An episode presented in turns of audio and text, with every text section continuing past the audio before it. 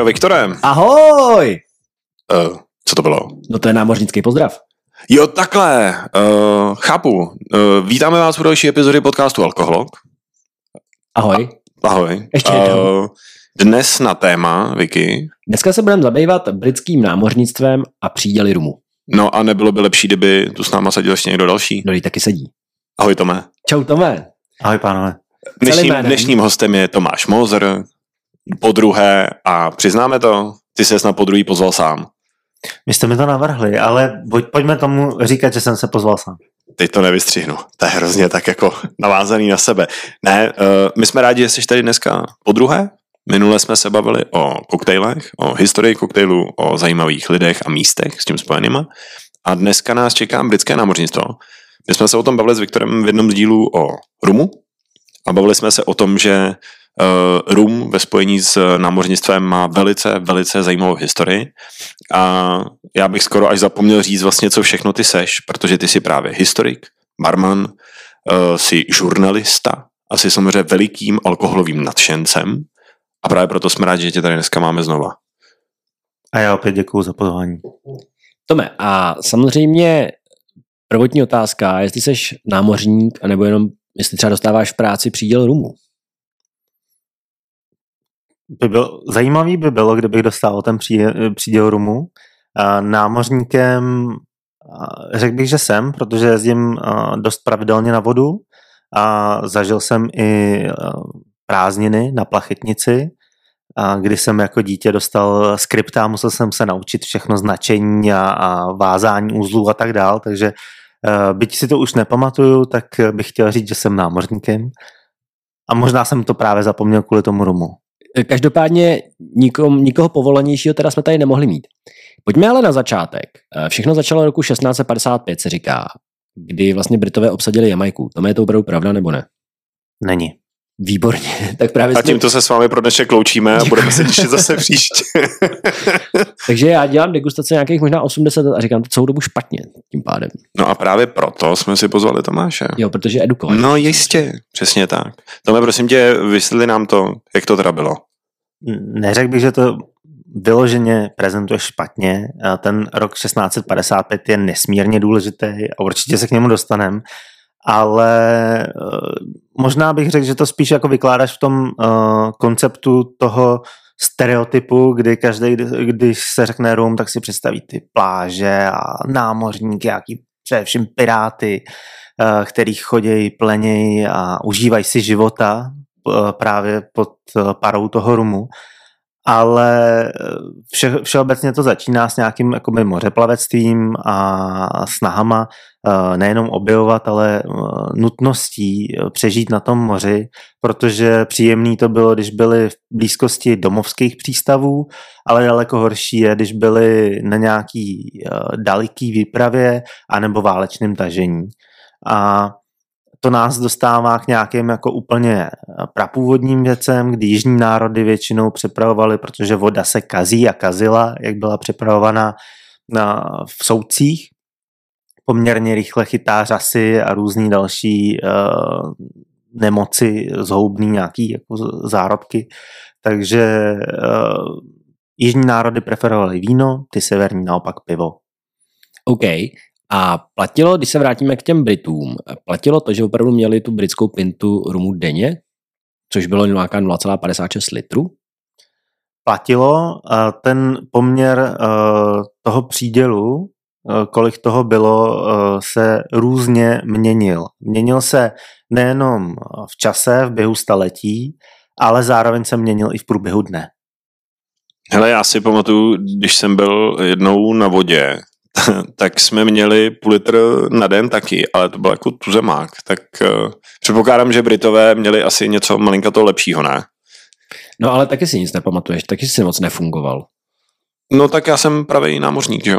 Já jsem No to neřekl, promiň Vicky, já jsem námořník. Dobře. Tome, a, takže oni asi dostávali klidně i tu pintu denně, což je strašně moc. Uh, možná ne vždycky fungovali, co jsem se dočetl. Jak se teda vyvíjel pak ten příděl toho rumu?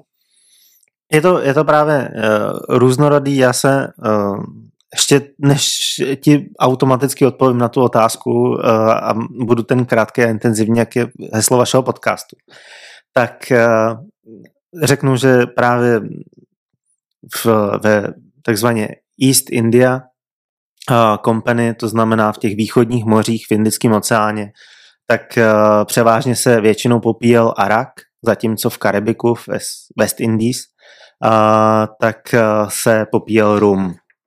A ten rum uh, se stal nějakým způsobem preferovaný.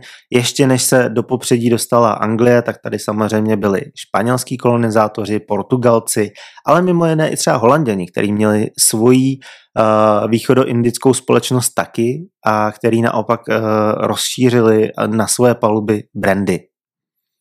A to je vlastně důležitý říct, proč se zmiňuje tak často rok 1655 je uh, rozhodnutí uh, viceadmirála Williama Pena, podle ní znáte třeba Pensylvány. OK. A právě on uh, chtěl v rámci uh, kromvelovské politiky proti uh, dalším koloniálním mocnostem, především proti Španělsku, tak se snažil uh, dobít Hispaniolu. Tam se mu to nepovedlo a prohrál u Santiago a naopak, aby to nevzdal, tak šel šel na Jamajku. Chtěl naopak uh, zvolit jinou taktiku a zvolil obléhání a ostřelování. Trvalo to asi měsíc a během té doby, toho měsíce, Uh, měli samozřejmě problémy se zásobama. Nejenom to, že měli sušený maso a tvrdý suchary, ale zároveň i jejich uh, zásoby vody rychle došly, jak jsme si řekli, byly ty soudky plný řáz. Část piva, která byla fasovaná, uh, byla taky jenom omezená. A právě proto on navrhnul potom ty určitý nájezdy a potom dobytí úspěšným po tom měsíci naplnění těch sudů rumem a začal přide, uh, svůj příděl příděl rumu pro, pro námořnictvo, což bylo třeba proti nařízení a doporučení britské admirality. Takže chápu to správně, že oni fasovali ještě navíc k tomu pivo? Ano, když došlo pivo, přišel rum. Jo, takhle, tak to je super. Tak to je standardní postup, že jo? Až se pije pivo, tak přicházíš na růbek. Každopádně, ještě teda, pardon, jako já se vrátím k mému tuzemáku, jo. Uh, samozřejmě já vím, že v roce 1740 vznikl grok, takže jako tuzemák a voda v tom asi hraje roli. Já předpokládám, že to mě zase jako vrátí na správnou kolej. Uh, prosím tě, Tome, co byl první grok? Předpokládám, že tuzemák z vodu to fakt nebyl.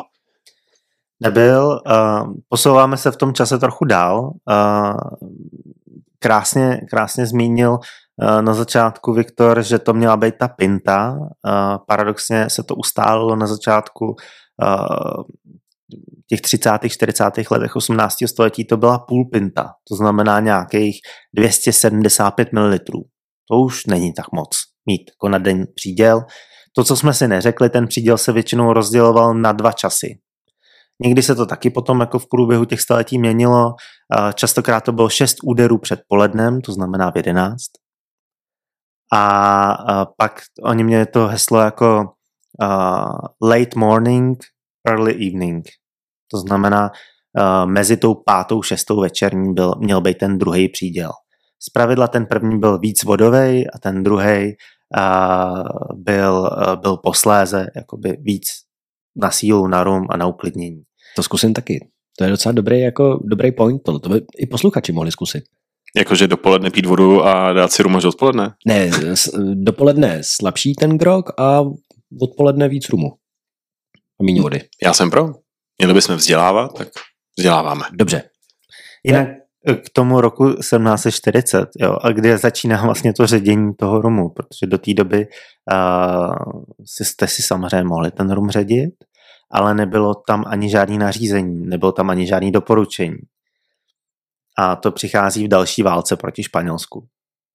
A přichází s osobností uh, Edvarda Vernona, další admirál, velmi, velmi oblíbený, velmi přísný, ale zároveň tím správným a hezkým uh, způsobem. Protože jemu se přezdíval Old Grog podle látky uh, Grogramu, nepromokavýho, ne, nepromokavýho kabátu, ve kterém byl skoro vždycky k vidění. Což na té palubě lodi se vám hodí mít nepromokavý kabát. A protože samozřejmě už byl zkušený, tak možná právě proto byl starý, Old Grog. A jak byl přísnej, tak po vítězné bitvě v Panamě o, Portobello, tak se tak vydal dva rozporuplní rozkazy. Zakázal znásilňování, poměrně rozumný rozkaz, a no, Chválihodný, chválihodný. Koho znásilňovali? Jako mezi sebou? Nebo jakože slabší námořníky? Nebo no, tak to, bude podle mě to, tak to bude podle mě to podobné, jak jsme řešili spolu. Prostě když osidluješ nový místa, tak eh, s těma lokálními obyvateli máš několik možností, tak eh, jedna z nich byla, že je vyvraždíš, no tak já předpokládám, že pánové se odměnili po plavbě, no a pak to před třeba jako vyvraždili, že jo. To je takhle. Právě ty dlouhý, uh, dlouhý cesty po, po mořích asi měly nějaký, uh, nějaký svoje následky a on byl striktně proti byl z velmi, uh, z velmi bohatý a vzdělaný rodiny, což uh, dává i uh, nějakou možnost těmhle rozumným rozhodnutím. Nicméně druhá věc, tak na, nařídil rozdělení té kořisti rovným dílem. Nikoliv podle nějakých zásluh, zásluh nikoliv podle nějakých jako šarží, ale rovným dílem, čím si hodně získal tu morálku toho mužstva. Ale protože oni po té vítězné bitvě nějakou dobu kotvili uvádí se, že díl než bylo záhodno, než bylo potřeba, tak eh, ta nadměrná konzumace eh, toho přídělu rumu nebo toho rumu, eh, kdy většinou to byla nějaká forma uklidnění a pouzbuzení morálky na palubě. Ta práce v 18. století na palubě byla fakt těžká, dokonce docházelo k pravidelnému bičování, což můžete v některých těch filmech typu snažících se rekonstruovat, jako jsou třeba Piráti z Karibiku, nějakou tu atmosféru, tak k tomu taky docházelo. A eh, on eh, se rozhodl, že je potřeba ředit ten rum vodou. Jeho doporučení na přidávání limet, jakožto vitamínu C proti kurdějím, protože častokrát víc, víc těch námořníků, těch vojáků umíralo kvůli nemocem, než kvůli tomu, že by umřeli v nějaký bitvě to když se doopravdy zase vrátím k, tím, k tomu filmovému zpracování, to, že by proti sobě najeli dvě lodě a začaly by po sobě střílet jako zběsilí, se téměř nikdy nedělo. Těch, eh, těch podobných situací bylo jako velmi málo. Počkej, jak teda bojovali? Nebo já se takhle vždycky představuji, co přesně bylo těch pirátů z Karibiku, že do toho ty papoušci, mluvící papoušci, piráti, hodní piráti, eh, ale jako z toho, jak to popisuje Tom, tak jedna z variant je, že prostě najeli proti sobě a počkali, kdo má víc nemocných. Víš? Je takhle. No, nebo uh, zhodnotili své síly, třeba tam došlo k nějakému jako snaze o převzetí lodě, ale nějak jako výrazné, nebo nějakému ostřelování, oni třeba trefili uh, řeknu to, stěžeň a byl po bitvě. Zbytek se vzdál, nechal se do, vzít do vleku, do nejbližšího třeba přístavu, tam se vzali jejich mezičase jejich zásoby, část těch třeba zajetých uh, námořníků zemřela. A nebo je znásilnili? To se taky může stát. No tak Old Grog to zakázal, takže ne, takhle, že? aha, jo, už. No ale tak Piráti, víš, jako ty Pravda, asi na zákaz pravidel. jako Old Groga kašlali. A to, co je důležité říct, aby jsme to ne, ne, nezapovídali tou jeho povahou, uh, tak uh, on navrhoval tu půl pintu ředit uh, v poměru vlastně jedna ku dvěma s vodou. Jo, tu půl pintu zase s pintou vody.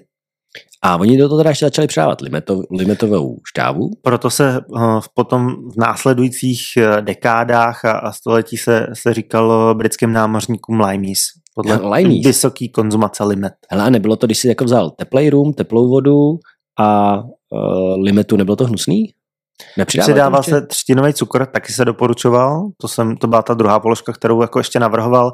Nicméně přidávání limety a přidávání třtinového cukru záviselo na, tím, na tom, jestli si to námořník koupil a uh, sám si to tam uh, dál dodal. Jinak on zavedl to, že se každý den vlastně pod uh, dohledem bude na sudu s pitnou vodou uh, přiděl, uh, dávat právě příděl rumu a vody, který se měl ředit. To bylo jedno z těch jeho nařízení. Jo, takhle. A já vím, že se o to staral nějaká speciální funkce a ta se jmenoval Purser, nebo něco takového, že jo? Přesně, Vicky, tvoje angličtina je Purser, jo? Aha, uh, je to Parser. Počkej, Parser. Děkuju za korekci. Tome, říkám to správně, nebo je tomu blíž Vicky a jeho Purser angličtina? Říkáš to správně, máš hezký akcent. Děkuju. A kdo to teda byl, Tome? Byla to placená funkce lodního hospodáře, která byla ale zřízená až roku 1851. Takže a častokrát vlastně i sami ty námořníci uh, možná se následovali tvýho příkladu a přejmenovali ho na passer. Že uh, pro ně bylo taky těžší uh, říct, to, říct to správně, což asi možná ani ne, ale, ale rozhodně uh, mu, mu říkali passer, tý, tý, tomhle tom člověku častokrát ho obvinovali z toho, že svým způsobem, protože on byl odpovědný za to lodní hospodářství, to znamená za všechny zásoby, nejenom za rum.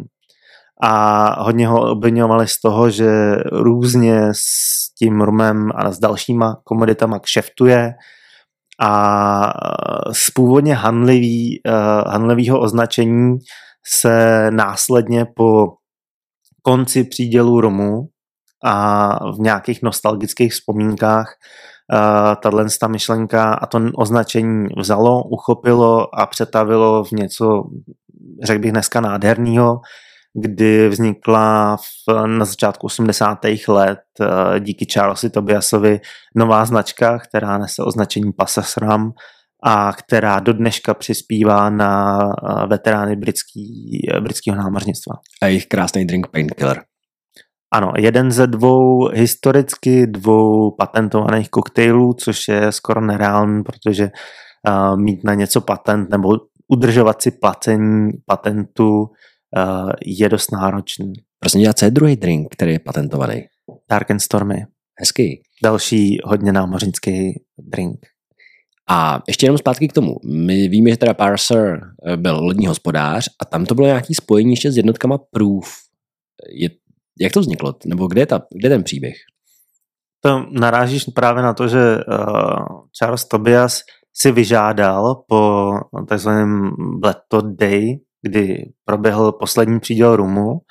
Já jsem pečlivě poslouchal ty vaše předešlý díly, takže už to tam bylo řečený 31. července 1970. A Nejsmutnější den v historii britského námořnictva. Přesně tak. Předcházá tomu velká eh, rumová diskuze v eh, parlamentu britským, a která byla ovlivněna určitým sentimentem, přece jenom šlo o víc než 300 let eh, tradice, na to jsou Britové hodně hrdí. A na druhou stranu je to vyústění nějakých moderních technologií obsluhování navigace, navigačních systémů, kdy jeden incident, o kterém se moc nemluví, je, že námořník špatně navedl letoun plný, samozřejmě vybavený těma zbraňovými systémama, nějakýma, nějakýma jako bombama, tak naved špatně na letadlovou loď a měl štěstí, že nevybuchnul, ale nicméně na, na ploše té letadlové lodi havaroval. A, a samozřejmě měl už upito, měl svůj příděl. Jo takhle, takže ten navigátor dostal příděl, díky tomu uh, nepřistálo pořádně letadlo. No, já si myslím, že spíš to ba, um, oni to přisuzovali částečně nepozornosti díky konzumaci rumu. Nicméně ta konzumace rumu byla už v té době, v roce 1970, nebo on se to stalo tady v 60. letech, tak eh, byla 70 ml na den. Takže taková symbolická spíš. Takže spíš symbolická. A z tohohle, z toho hlediska se ještě samozřejmě hodně, hodně usuzovalo s tím, že častokrát po tom, co dostanou příděl, tak si sednou ty námořníci za volant a jdou třeba domů, když jsou už na pevnině, takže i to bylo proti řízení v opilosti. Takže don't drink and drive, anebo don't drink and fly. Don't drink a vůbec neřiď žádný vozidlo, ať už má motor nebo pádla, ale to úplně jedno. Prostě nepij, nebo pij a pak jdi po svých. Prostě don't drink and boat. Don't drink and boat, no a to už zase okay. u smart boats. No. Smart boats tak. Zase. Uh, každopádně, Tome, ještě teda jenom, jestli bys dopověděl ty jednotky proof, jak to bylo spojené s tím parserem? Uh, ty jednotky proof vychází z toho, že před rokem 1816 se uh, nedalo nijak uh, přesně měřit, kolik procent alkoholu má jednotlivý daný rum vznikla právě v tom roce 1816 vznikla sexová vlastně jako metoda měření která vycházela právě z chemického přístupu na, na procenta alkoholu a na základě toho zjistili, že to takzvaně vlastně 100 proof odpovídá nějakým 57%, konkrétně to bylo 57,14.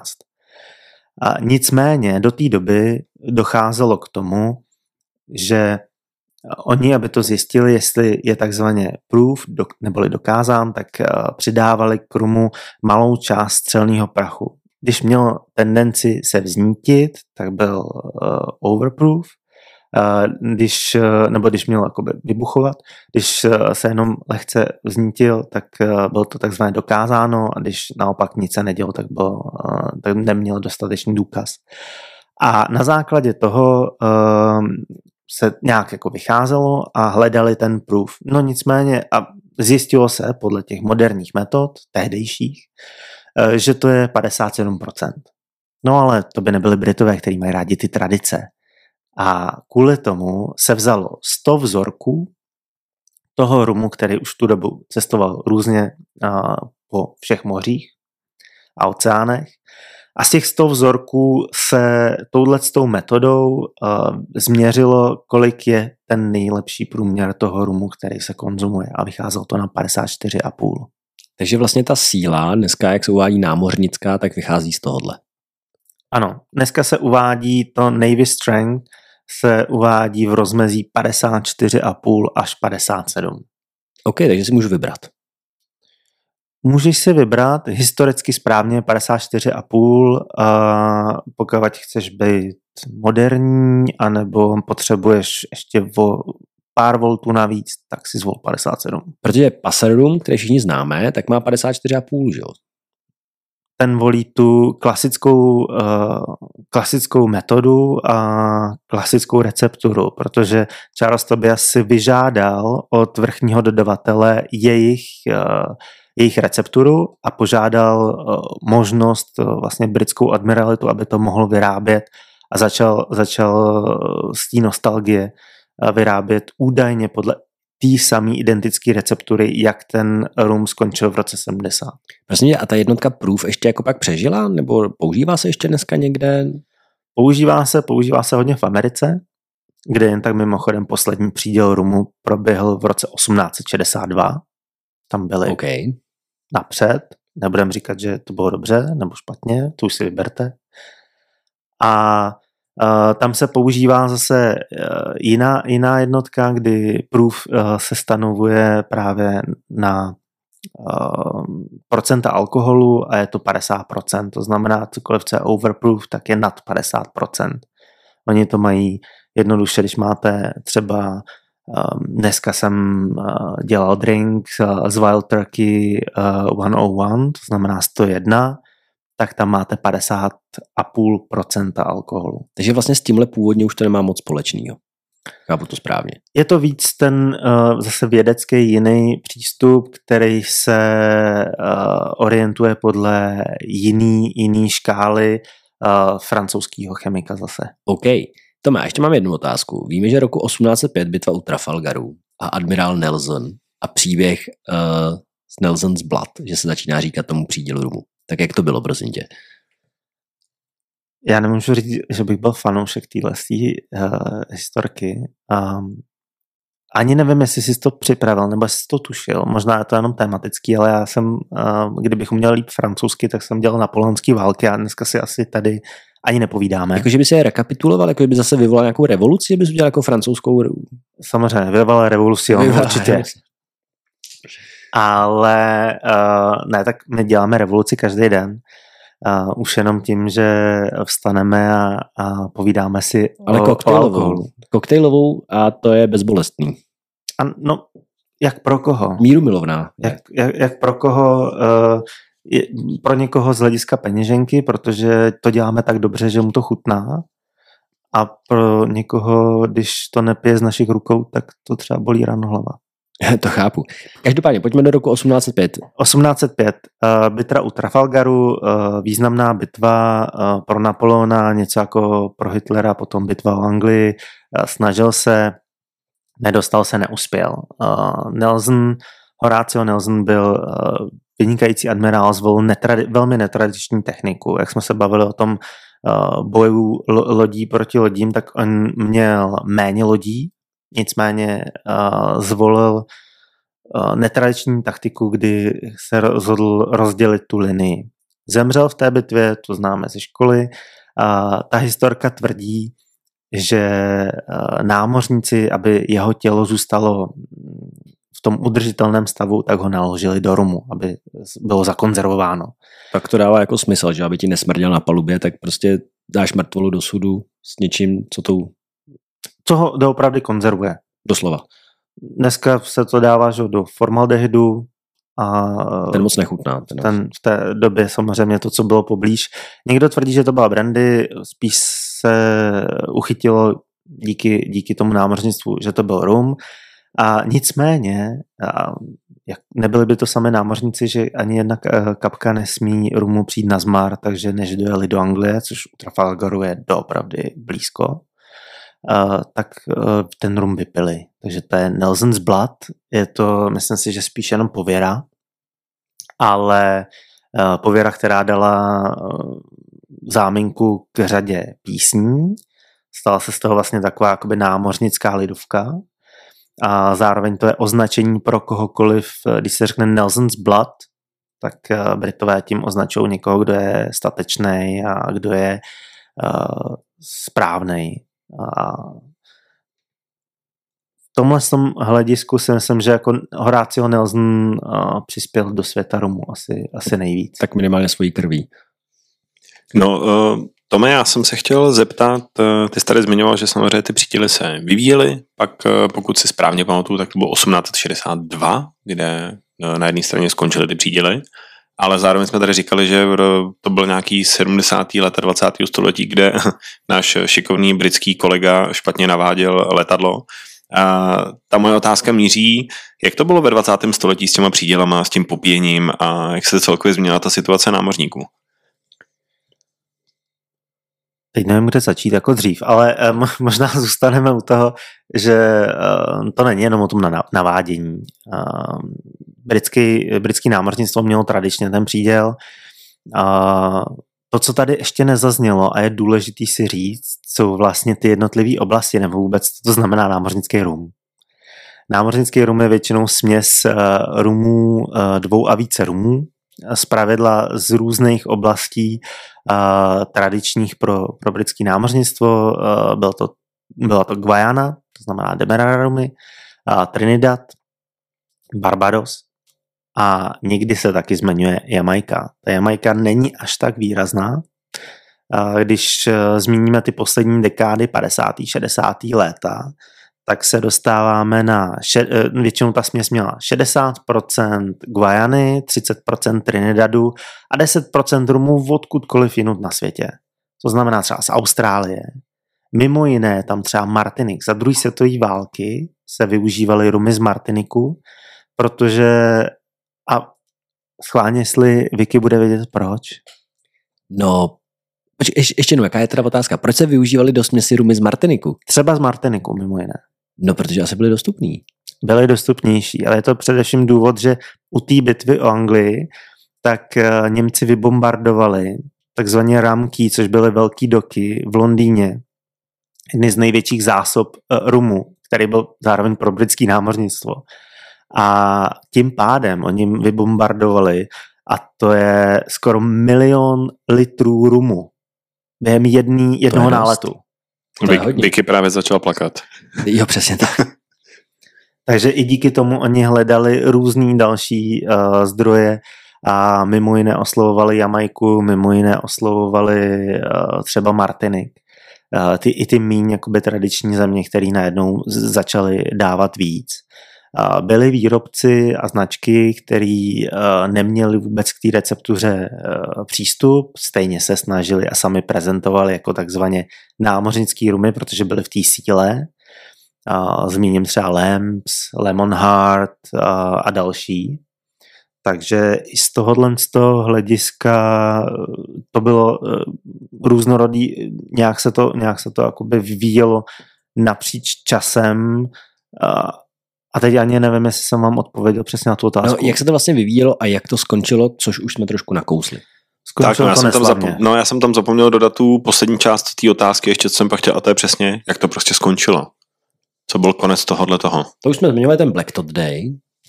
Konec je Black Tot Day. Uh, mohli bychom si říct, že to je ta romantická představa, která nám zůstala. A to je to popíjení rumu a ti námořníci. A, a zároveň ty značky, které dneska z toho fungují. Protože uh, jedno už jsme zmínili, to je Passers a návaznost na tu originální recepturu. Další je třeba na už zmíněný Black Tot Day, tak navazuje sama eh, značka, která se nazývá Black Tot.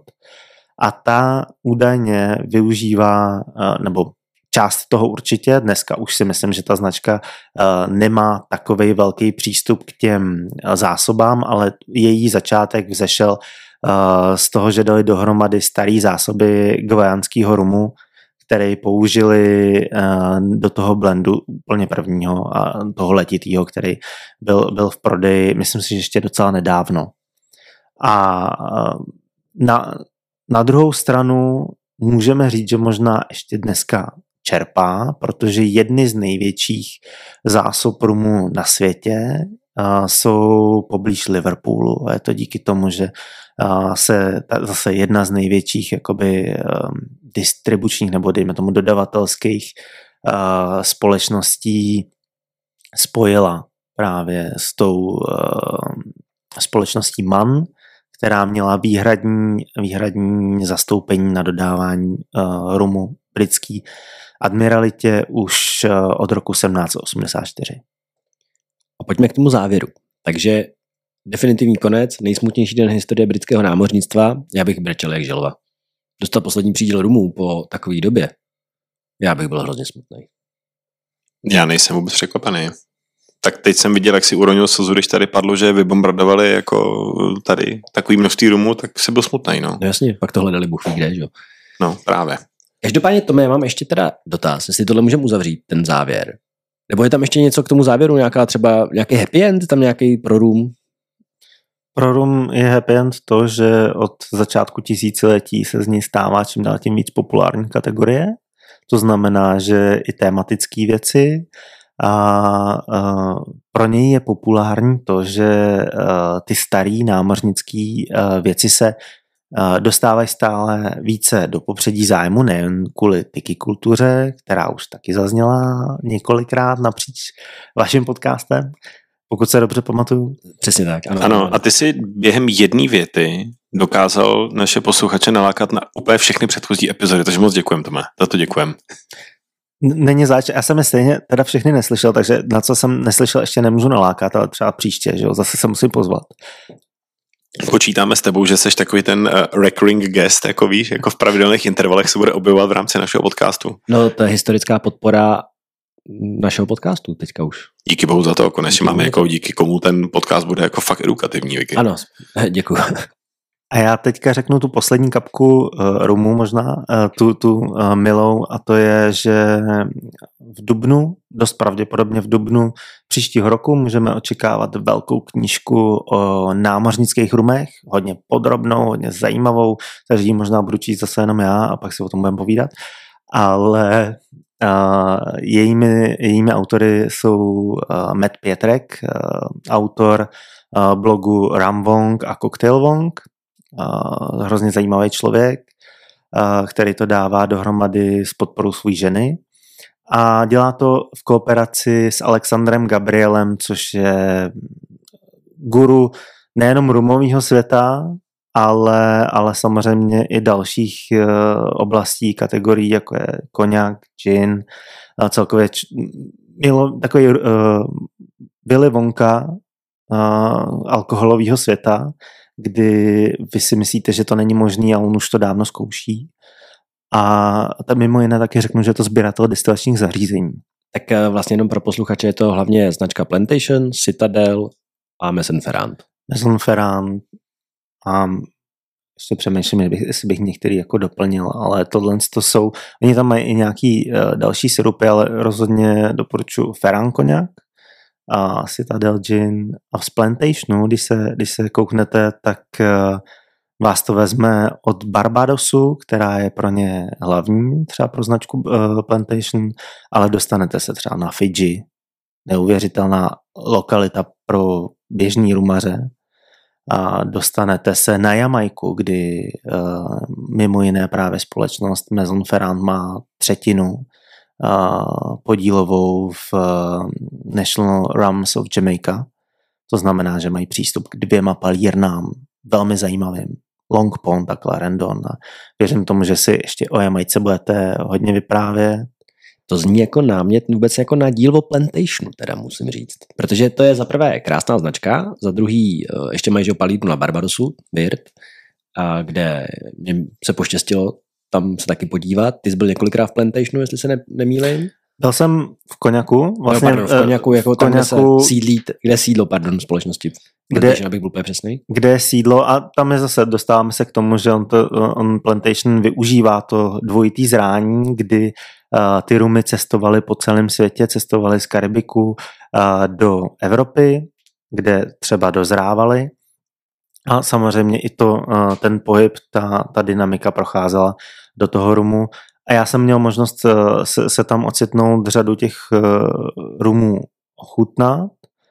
A pro mě osobně nejzajímavější to je to, že to je nejenom to terová té lokality, ale je to potom i práce toho master blendera, kdy jsem viděl Alexandra Gabriela v akci.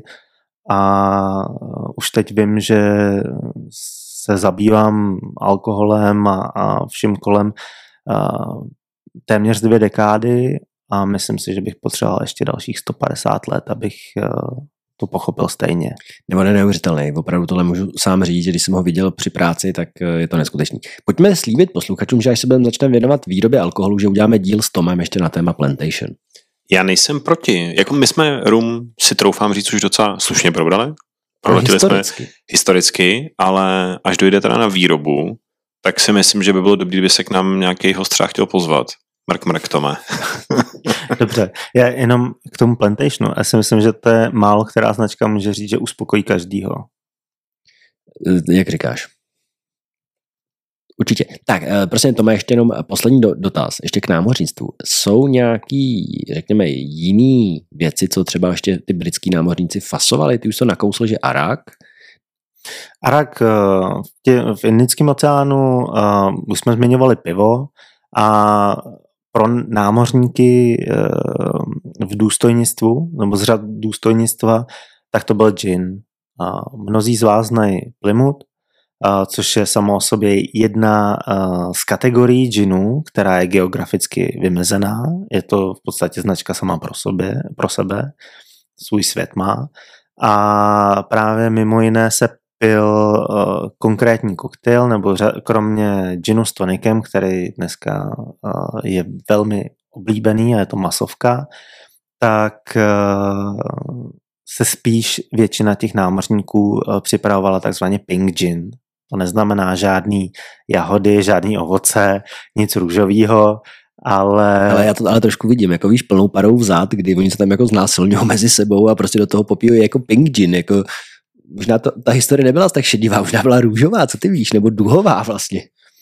Jo, tak ta růžová barva je daná eh, tím, eh, těma pár kapkama uh, bitters, což ty bitters, ty, ty silný, kořeněný uh, tinktury, tak vám změní uh, tradičně to byly třeba značky jako Angostura, uh, Bokers a další a ty vám vlastně změní tu, tu jednu, uh, jednu barvu lehce do růžova, protože jsou výrazně do červená nebo taky jako až do hněda. Tak... Prostě plnou parou vzad.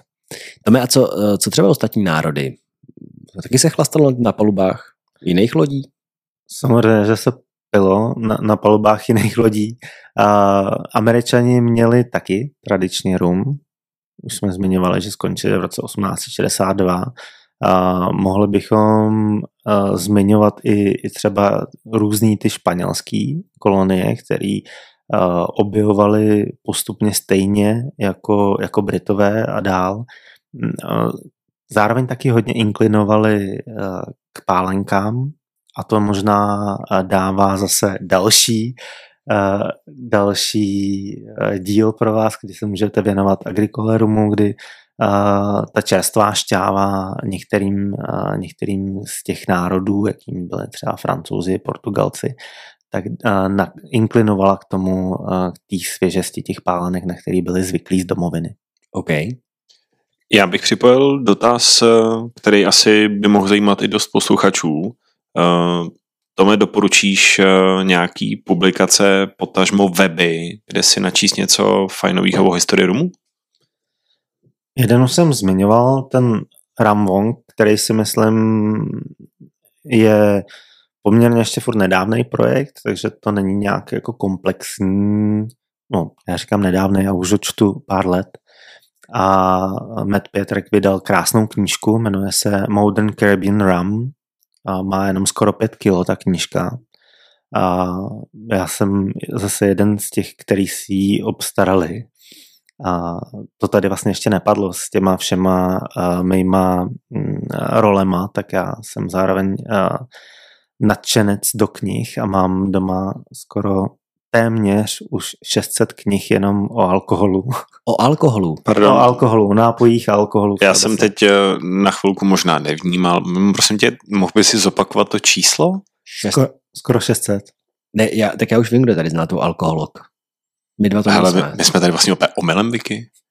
Já to jako, ne, tobě opravdu vědec, jak se sluší a patří. Já bych, já bych chtěl vidět, když se jako balíš na, do, na dovolenou, jestli vezmeš svou knížku na čtení, víš, jako že máš to palubní Uh, ne, počkej, palubní, eh, Tomovo palubní zavazadlo je ta pětikilová knížka, co tady teď padla. A v tom jiného už nebere. A v tom plavky a, v tom a, v to, a do toho přesně jako da, nějak obalí plavky a to je všechno. Máte přetížený zavazadlo, no tak, tak mám tam 20 knížek, že jo, a všichni mají 5 kilo, že jo, tak. Eh, je to smutný, ale už se mi to stalo, že jsem kolikrát platil na dva kvůli těm knížkám. Jakože jsi vezl zpátky nebo tam na tu dovču? Já jsem častokrát jezdil do Anglie, kde jsem svýho času pracoval i bydlel a, a studoval, tak. A tak jsem si vždycky vozil knížky zpátky, protože to bylo rozhodně levnější, než uh, si je nechat postílat. Platit třeba clo. Vím moc dobře, jak funguje celní úřad díky knížkám. A eh, z tohohle, z toho hlediska třeba zmínili jsme ten Plantation a eh, z mojí poslední cesty právě za Alexandrem Gabrielem jsem si přivez tři knížky z nich eh, samozřejmě jedna měla rozměry skromního zavazadla, takže eh, to zase velkoformátově hezky napsaná, nádherný, jako eh, fotky, ilustrace, dobové dokumenty, ale... A prostě co to bylo za knížku? Knížka o Eli Ferrandovi, což byl mm, jedna z těch velkých osobností těch deseti generací uh, Ferrand Koňák.